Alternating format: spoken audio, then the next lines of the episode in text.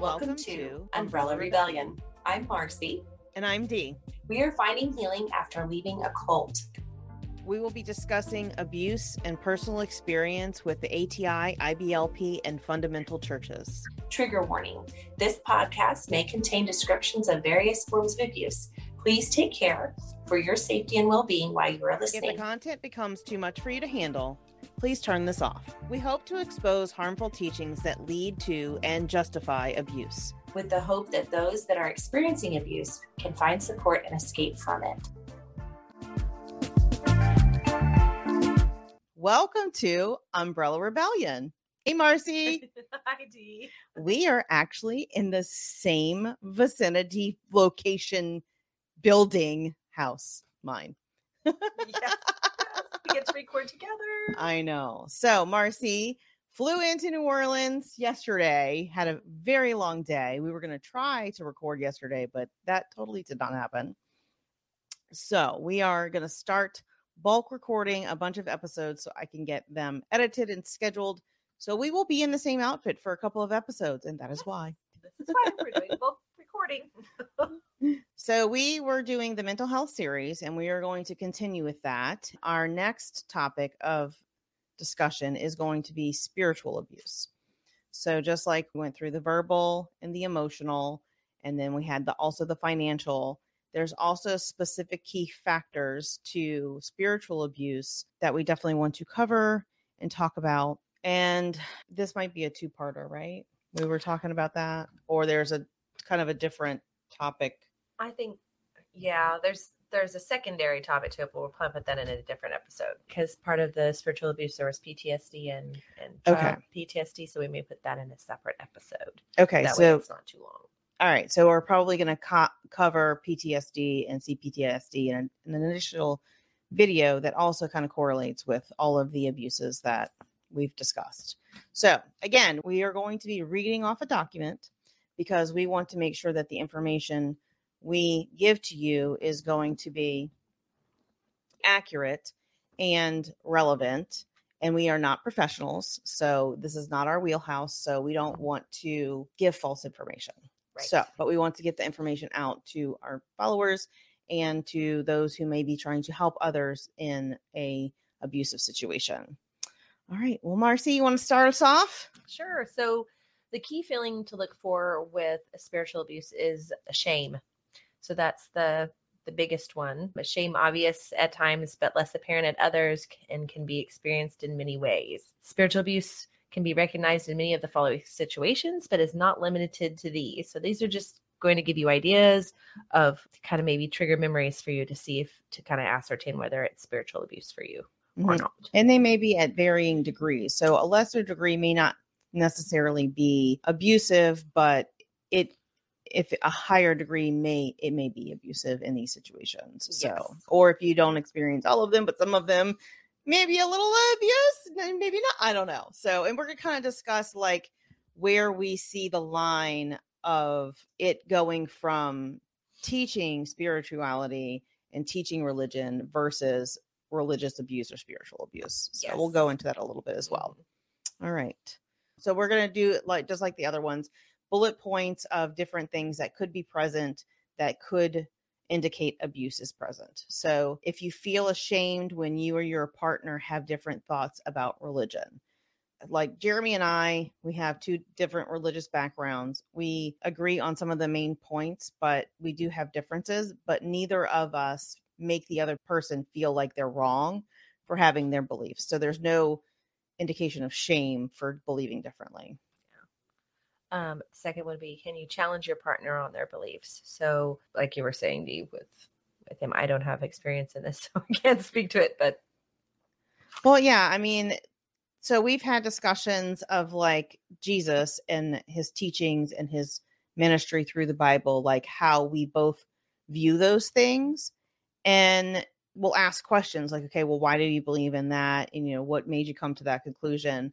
So it's not necessarily a, a I guess it could be a challenge. Like I'm challenging what you're believing and I'm asking, you know, discussing what I believe.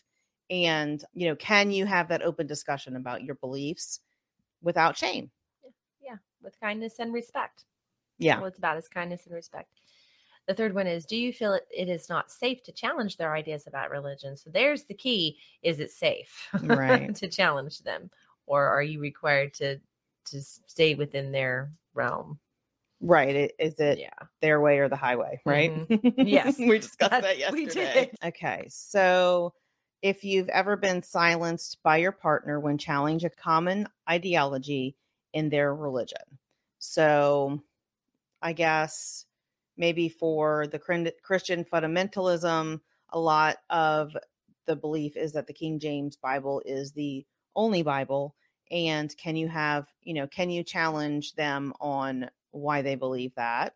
You know, or if you're coming out of it and you don't believe that anymore, can y'all have a discussion and challenge each other on what interpretation of the Bible you believe in? You know, so I guess I'm not sure I like that word challenge in this point. This, this, yeah, I'm beginning to be like, eh, maybe not the right word. yeah. Yeah. So I, I think for for the intents and purposes of what we're trying to get out, we can change that word to discussion because that's a good dialogue to have about the way things are worded Yeah. and that we don't like the way that this is worded because if you're with a partner are you really challenging their beliefs or are you just having a discussion about it and i don't think that if you're in a partnership there should be a challenge like i don't know i just feel like challenge indicates contention and arguing more than a discussion which is just openly discussing it So, Right. words have meaning Words have meaning. They do. yeah Yeah.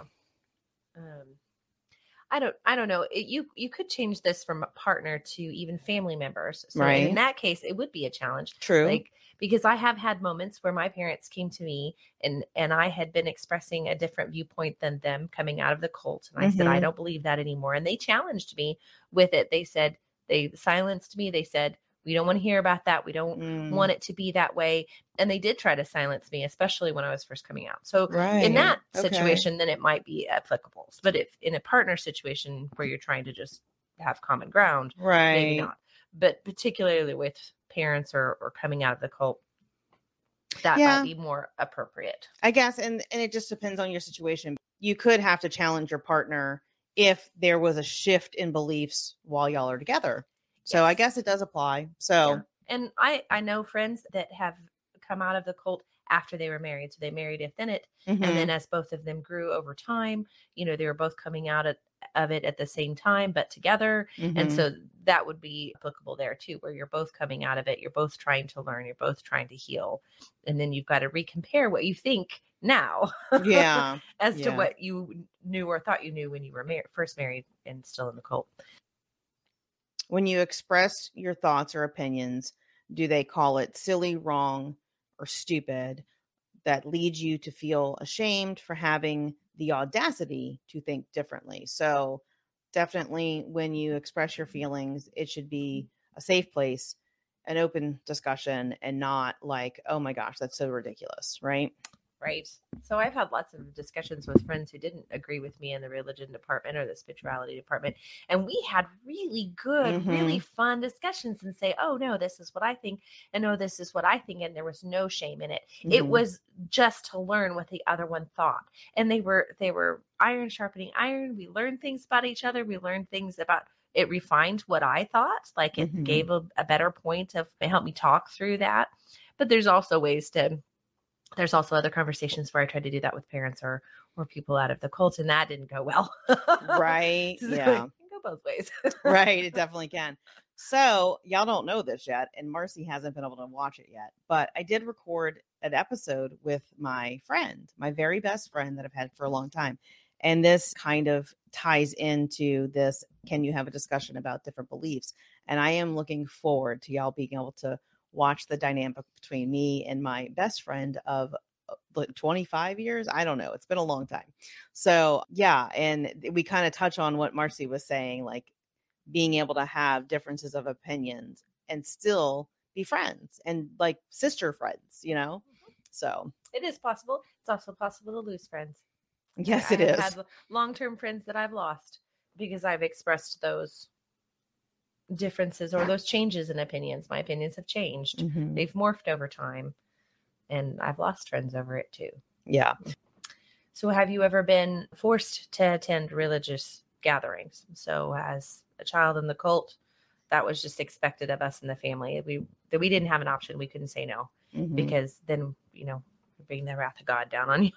right. but we also had this discussion in the car the other day. yeah. Was what where was the line with our children? Like where we felt we were overstepping the line of giving them choice, but also keeping it in the family as far as this is just what our family does. hmm teaching versus control, right? Right. Like, what is teaching and acceptable that's not abusive? Right. Right. And we kind of discussed, like, I don't pray over my meals anymore. That was something that we did religiously every single meal. I feel my personal belief is I feel like it makes it not as special if you're, you know, it's more of a rote prayer to me, you know, but that's my personal beliefs. And some people feel like that's their daily connection and conversation with God, right? So I think it's because I had experience with someone who did that daily and there wasn't a I don't know, it just seemed it was all ritual and not actually meaningful.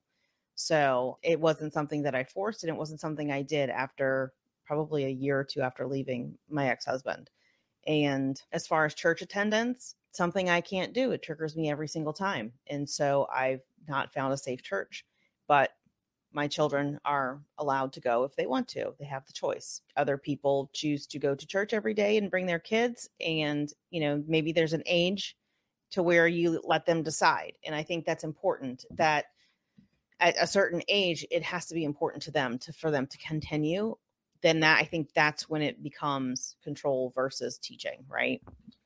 which is kind of what I agreed was well, okay, so if you're going to pick when you let them decide what to not join the family in the family traditions and what you do. So I I do like to attend church when I can. I'm not religious about it. I don't go every every week, but I wouldn't mind making that a part of our life Mhm. eventually. So what would I require of my children? Well, my my children are 5 and 7. They are small. They have to go where I decide they go. Yeah.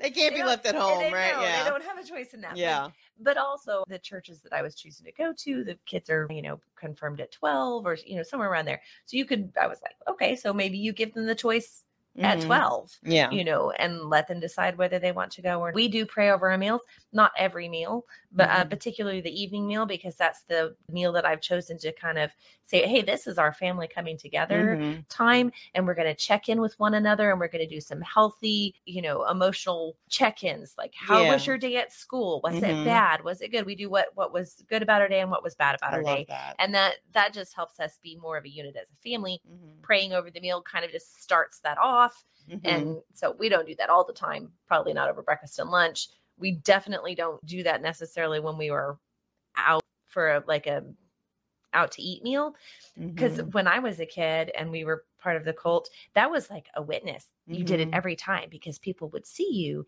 and then they would ask questions and then you would have an open Right. like witness for them, which really bothered me. Yeah, yeah. Still does. Mhm. So we don't particularly do that when we're out. Sometimes, but if if my kids instigated, I'm not going to shut it down. Right, right. Yeah. So- I mean, that's kind of like if that's your choice and you want to do that, and it's important to you, then you allow it, right? Right. So, And I allow Mhm. them to pray. So I say, okay, Yeah. who wants to pray over the meal today? And maybe the five year old does. And it goes something like, thank you for the day and for the food. And I really want a puppy dog. And then we're done. Yeah. So- yeah. Yeah. But it, yeah, like we were talking about, giving a choice to Mhm. pray or not, and Yeah. not okay. Well, it's your turn. You're on the hot seat, and they feel pressure to do it. Yeah. Or it's always dad's job or it's always Mm. mom's job or, and, you know, Right. Right. Yeah. Mm, the cult and the always dad's job, and dad was the intercessor for you between God and you. Umbrella. Umbrella, yes, but you had a direct line to God somehow when you weren't around him. I okay, we're gonna we're digressing into the cult and triggering memories. Okay. So yeah, it's a reminder. If this gets too much, please turn us off. We're okay with that. You don't have to watch us. All right. So the next point that we have here is being shamed or punished by you know the other party whether it be family partner for not obeying a particular religious rule or set of rules so like if you were told to pray and then you got reamed out because you didn't feel like praying yelled at by your parents or sent to your room without dinner because you weren't being grateful or whatever and praying. Punished for not attending churches. You know, you can't go out with your friends if you don't do the Wednesday night service, Sunday night service, you know, whatever. Mm-hmm. So my experience in that would be that if you're shamed or punished. So I was not punished, but I was definitely shamed for following certain religious rules. So when I started getting out of the cult and started wearing pants, they tried to keep me in line with that by either having me I had to change at the QuikTrip when I left. We've talked about this before. Mhm. Or shamed severely shamed that my siblings were going to fall away from God because I didn't follow that specific thing.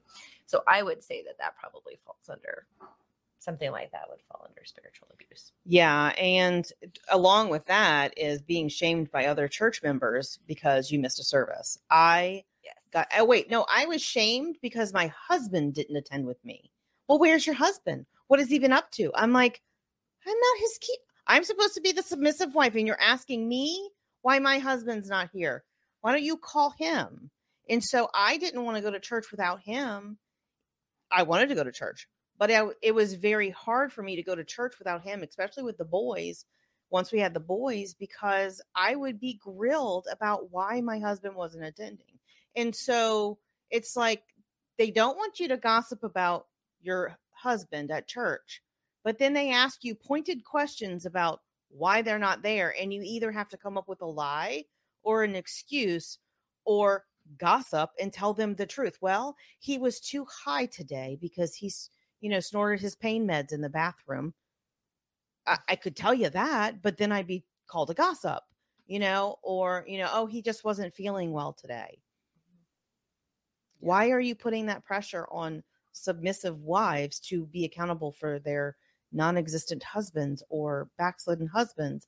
And there's so much pressure for you to put that holy family, perfect family that I, it gave me so much anxiety just to go to church without him because I knew I was going to get grilled and I hated it. Mm-hmm. So it wasn't very welcoming at all.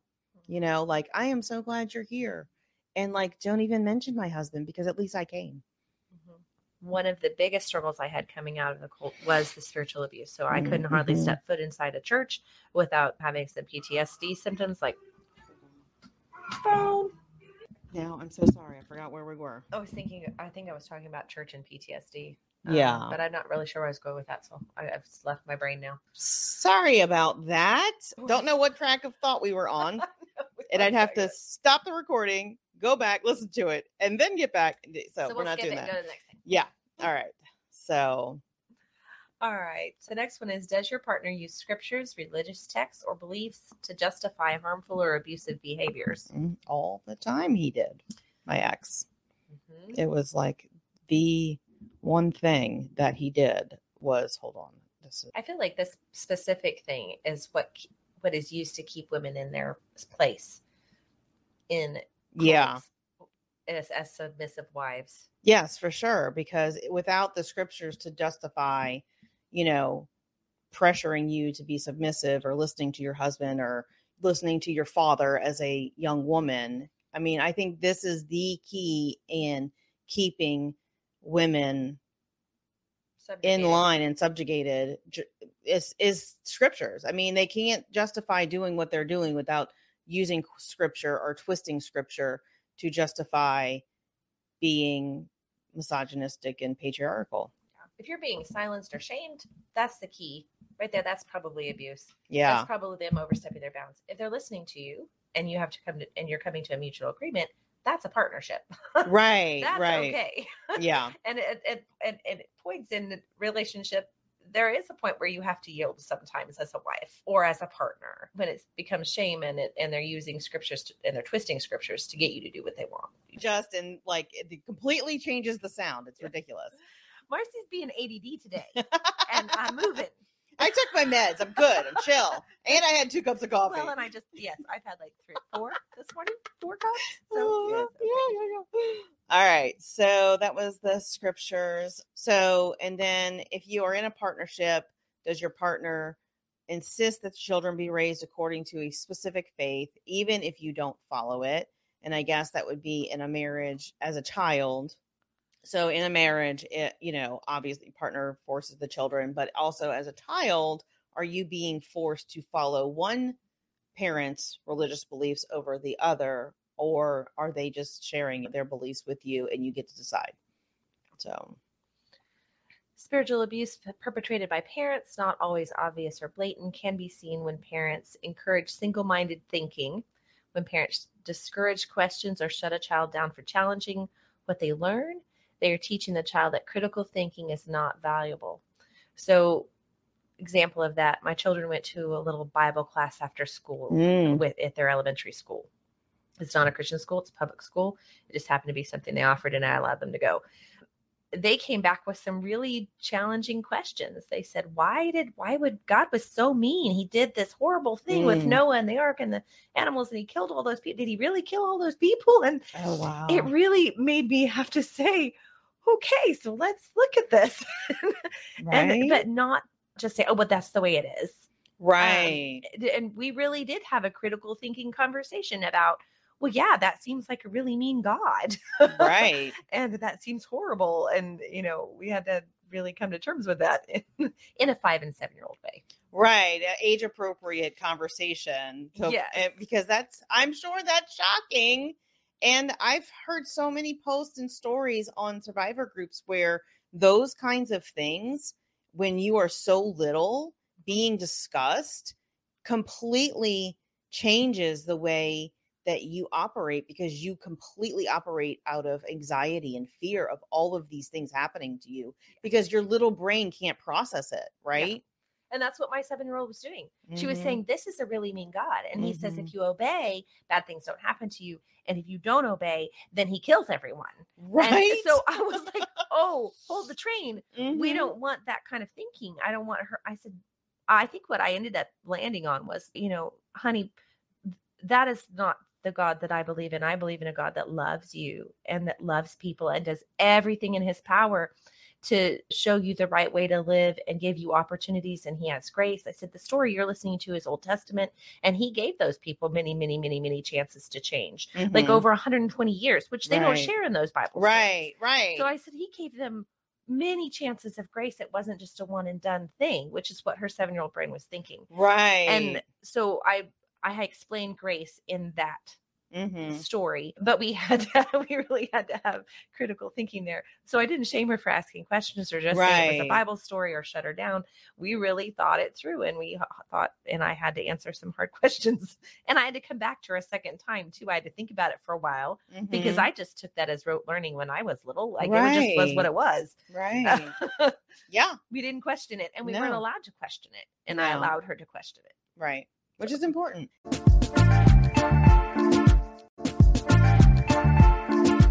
Excessive language can be used, an us versus them mentality, when referring to those who do not adhere to the same religious group.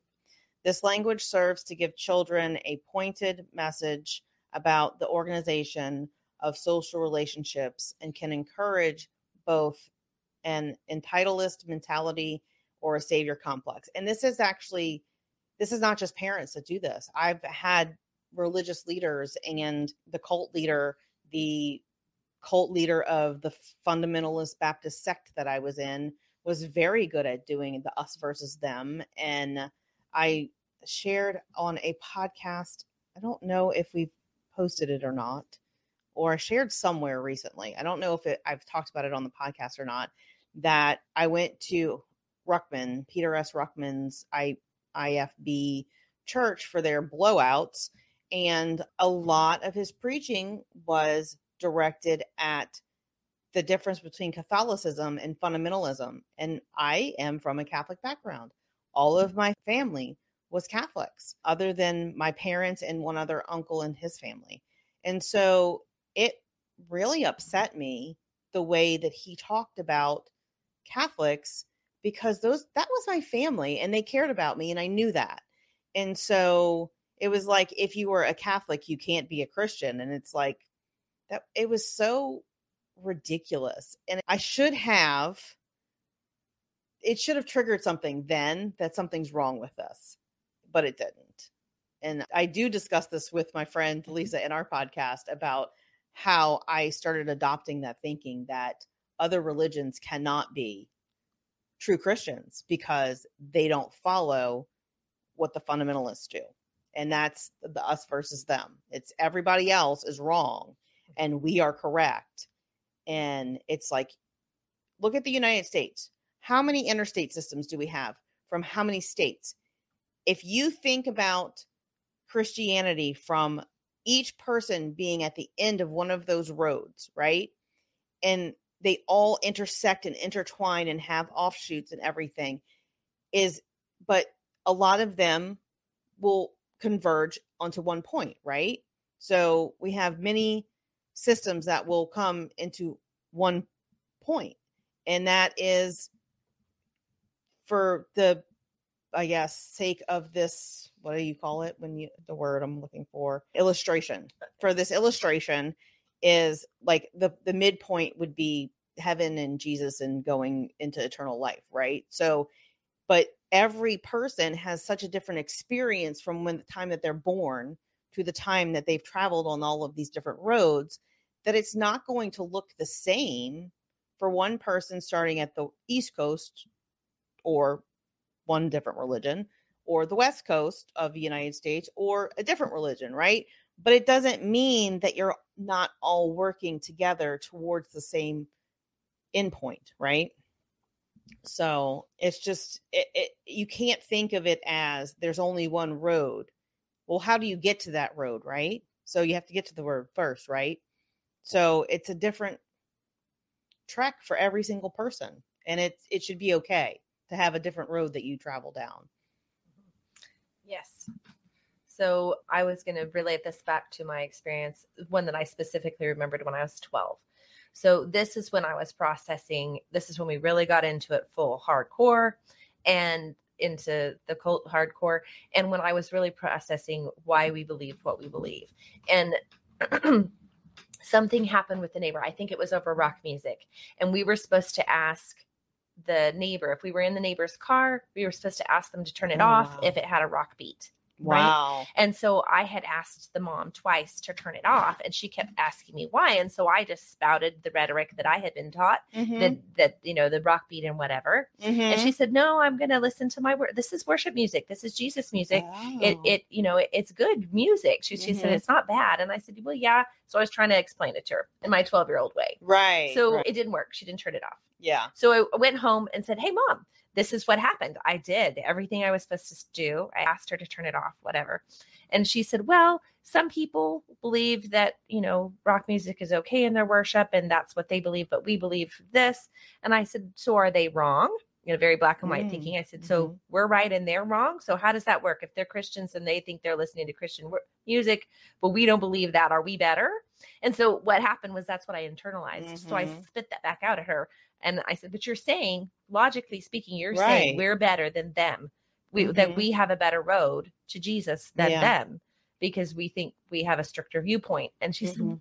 Well, not really, but so it really challenged Yeah. her to to think, okay, so this is what my children is internalizing. This isn't how she had Mhm. processed it, it was how I was spitting it back out as a 12 year old. And she was like, you could see she was visibly uncomfortable Right. With that. Yeah. Uh, but it, she was so far into it that she just couldn't process that out, and and right. it, it was a big deal. It was, it was a defining moment. yeah, for sure. That should have been her cue that something's yes, wrong that with should this. have been her red flag Yeah. that, that something was yeah. was not quite right with these views. Yeah. So the next one is stifle a child's interest in learning about other religious practices. This often furthers exclusive language by sending the message that others might be dangerous or evil. Mm. So we thought anything outside of our very strict views was dangerous. Like it Mhm. really was going to take you away from God or make you fall. We weren't allowed to learn about anything else outside of that. Um very like very sheltered, very Like everything would be like going to downtown New Orleans in the French Quarter, and it's just full of sin and debauchery, right? Yes. exactly. It's a sin and debauchery tour. so if you haven't checked us out on TikTok and you don't know what's going on in pre this recording, you should go check out TikTok because we've been giving you little sneak peeks to Marcy's visit to New Orleans, and we're calling it the Sin and Debauchery Tour. So yeah, once you've told all of your siblings, who told you this and you've gotten all of their reactions we will be able to reveal that her mother was worried about her coming to new Orleans. She did. She said, but, but you do realize that New Orleans is a pit of sin and debauchery. And A I was pit. a pit. It was a pit. Yes. oh my gosh yeah we I can said, Mother, it's a town just like any other place. People live there Mhm. normally. yeah Yes. can you be a christian in new orleans like i was like okay all right so like what does that make her think of me who lives here like I think specifically she was thinking sin and debauchery in relation to Mardi Gras. And I said, maybe during Mardi Gras, mom, if you, you know, like if you engaged in all of, I don't know. I mean, I, I kind of want to go to Mardi Gras at some point, but maybe not engage in all that it has to offer. But it did. yeah. yeah like i guess she was thinking specifically mardi gras in the quarter or something Yeah. where people are just you know flashing crazy and themselves flashing and, drunk and yeah so But but that applies to the whole year and the whole town. It doesn't. It's just you know I don't know. But yeah yes, we had a Mhm. good laugh about it. So that's that's it hilarious became an inside joke.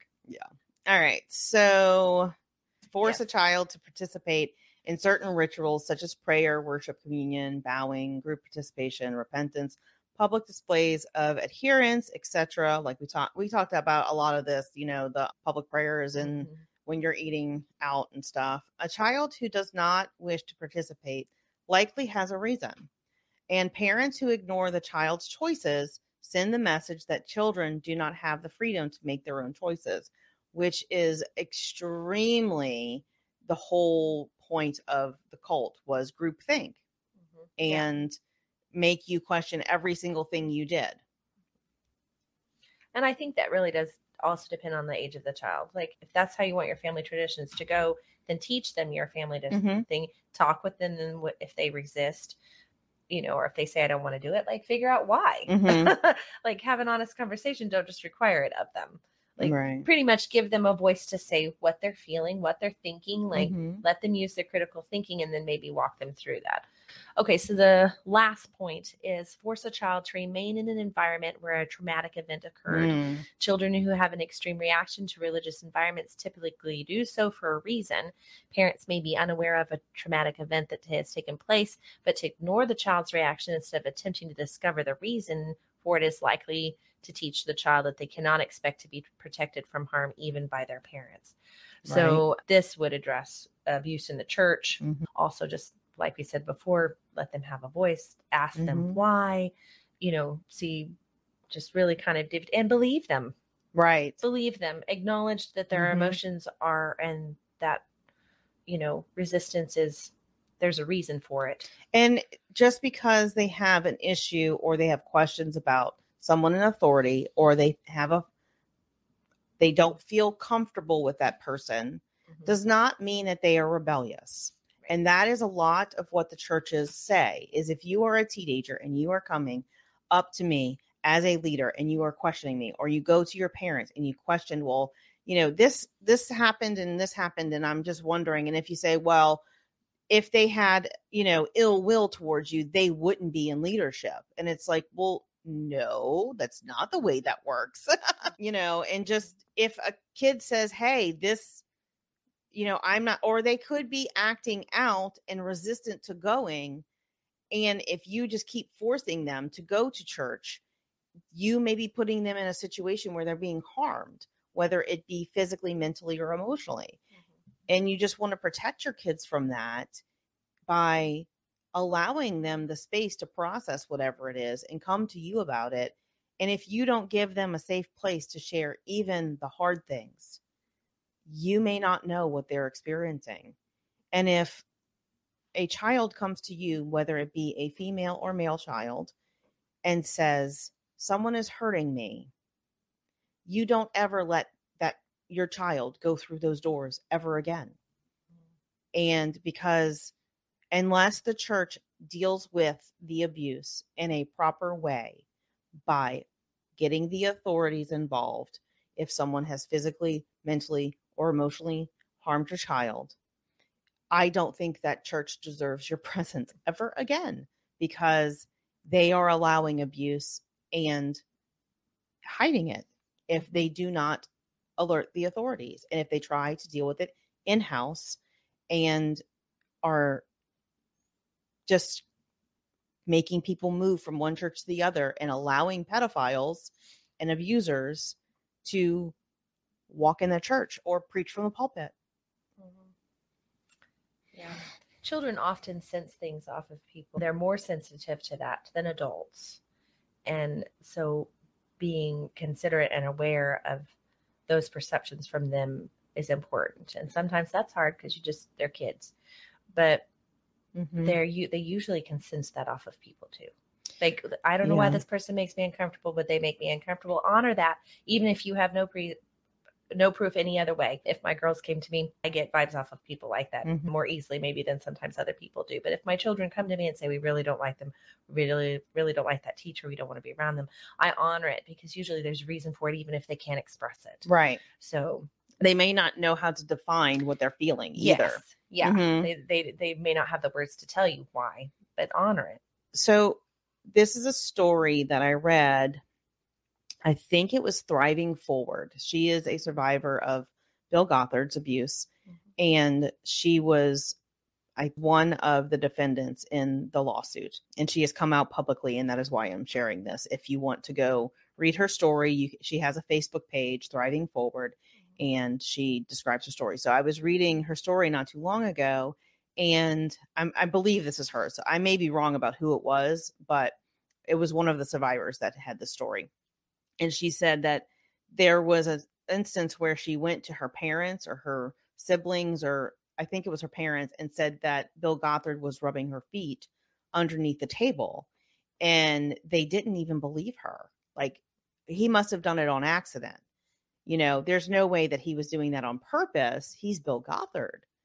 And had they believed their child, mm-hmm. and not that anything would have been done about it, but if they would have gone to the board and then removed their child from that position, that child would never have been subject to more abuse by him. Mm-hmm. So, you know, even if it looks like it might be an accident and your child is saying this made me feel uncomfortable, accidents even even if it was an accident and it made them feel uncomfortable, it is okay for them to not be comfortable around that person, you know?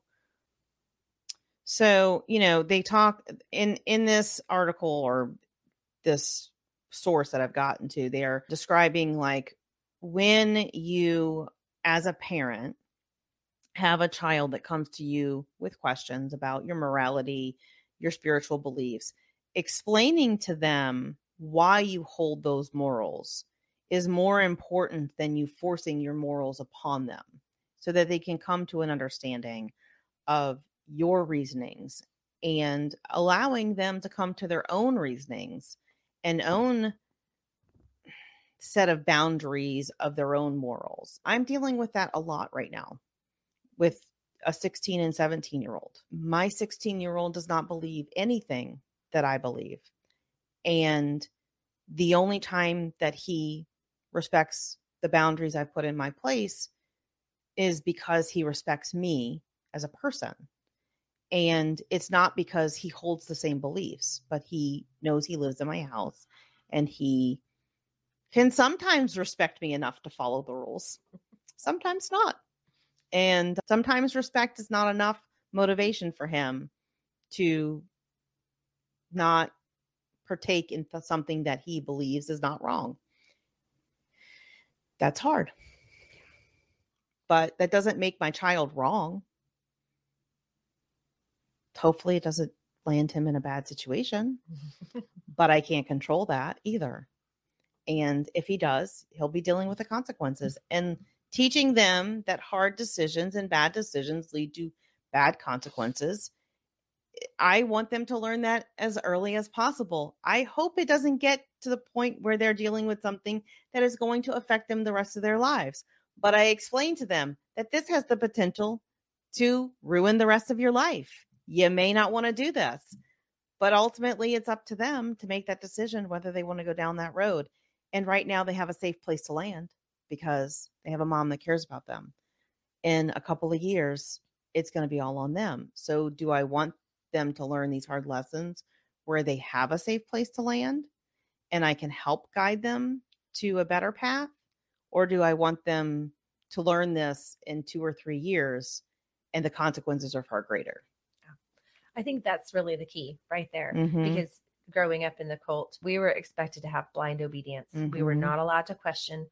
We couldn't understand why. It was just what it was. It was black Mhm. and white. These are the rules. This is what you do. Don't step out of line or God will, you know, get you. And I think what you're explaining with your teenagers, what I'm trying to do with my children is to give them critical thinking skills. Yeah. So that also I think this keeps them safe from any other Yeah. the people that come after them that you know it keeps them safe from abuse of any kind Yes. of, in Yes. any any way shape or form because they'll be able to logically think it through okay so this is what's happening this is what they're saying and is this really true it Mhm. helps them find truth i i really feel like the cult didn't it gave us what truth they wanted us to have and said swallow it whole it didn't give us Mhm. opportunity to think it through and decide didn't get didn't give us freedom that's something that god gave every person at Right. the beginning the freedom of choice Mhm. and we weren't given the freedom of choice in that cult i want we want to give chil- our children the freedom of choice you absolutely. you know this is what we believe we're teaching you what we believe we're teaching you the logic to get there and that's really Yeah. i think what it comes down to is just And you know, thinking and choice Yep. And that can apply for spiritual religious beliefs in parent child relationships, partnerships, friendships, is allowing the other person to have different beliefs Mhm. and not judging them or making them feel bad about them. Mhm. And my goal is to live my life according to the morals that I have. And if somebody wants to have the same morals as me, you know, because of my example, then fine. But if you don't, it's not for me to judge. And mm-hmm. I am so beyond and so done with judging other people for their choices and their difference in morality. It, it's not even funny. I'm just like, just they have to answer to God. I'm not responsible for their choices. And to some extent, we're responsible for our children until they're adults. Mm-hmm. You know, will we ever stop caring? No. But at some point, there is absolutely nothing I can do to stop them from making bad decisions when they're not around me. And I'm not about to go chasing after my teenagers to make sure that they're not going to get in trouble like I did when they were toddlers. I, you know, no, you learn if you want to learn the lessons the hard way, learn the lessons the hard way. I did. Yeah. I mean, they came from me. So what can I expect? I should I no, they're not going to be these robots that do everything I tell them to because they're my children.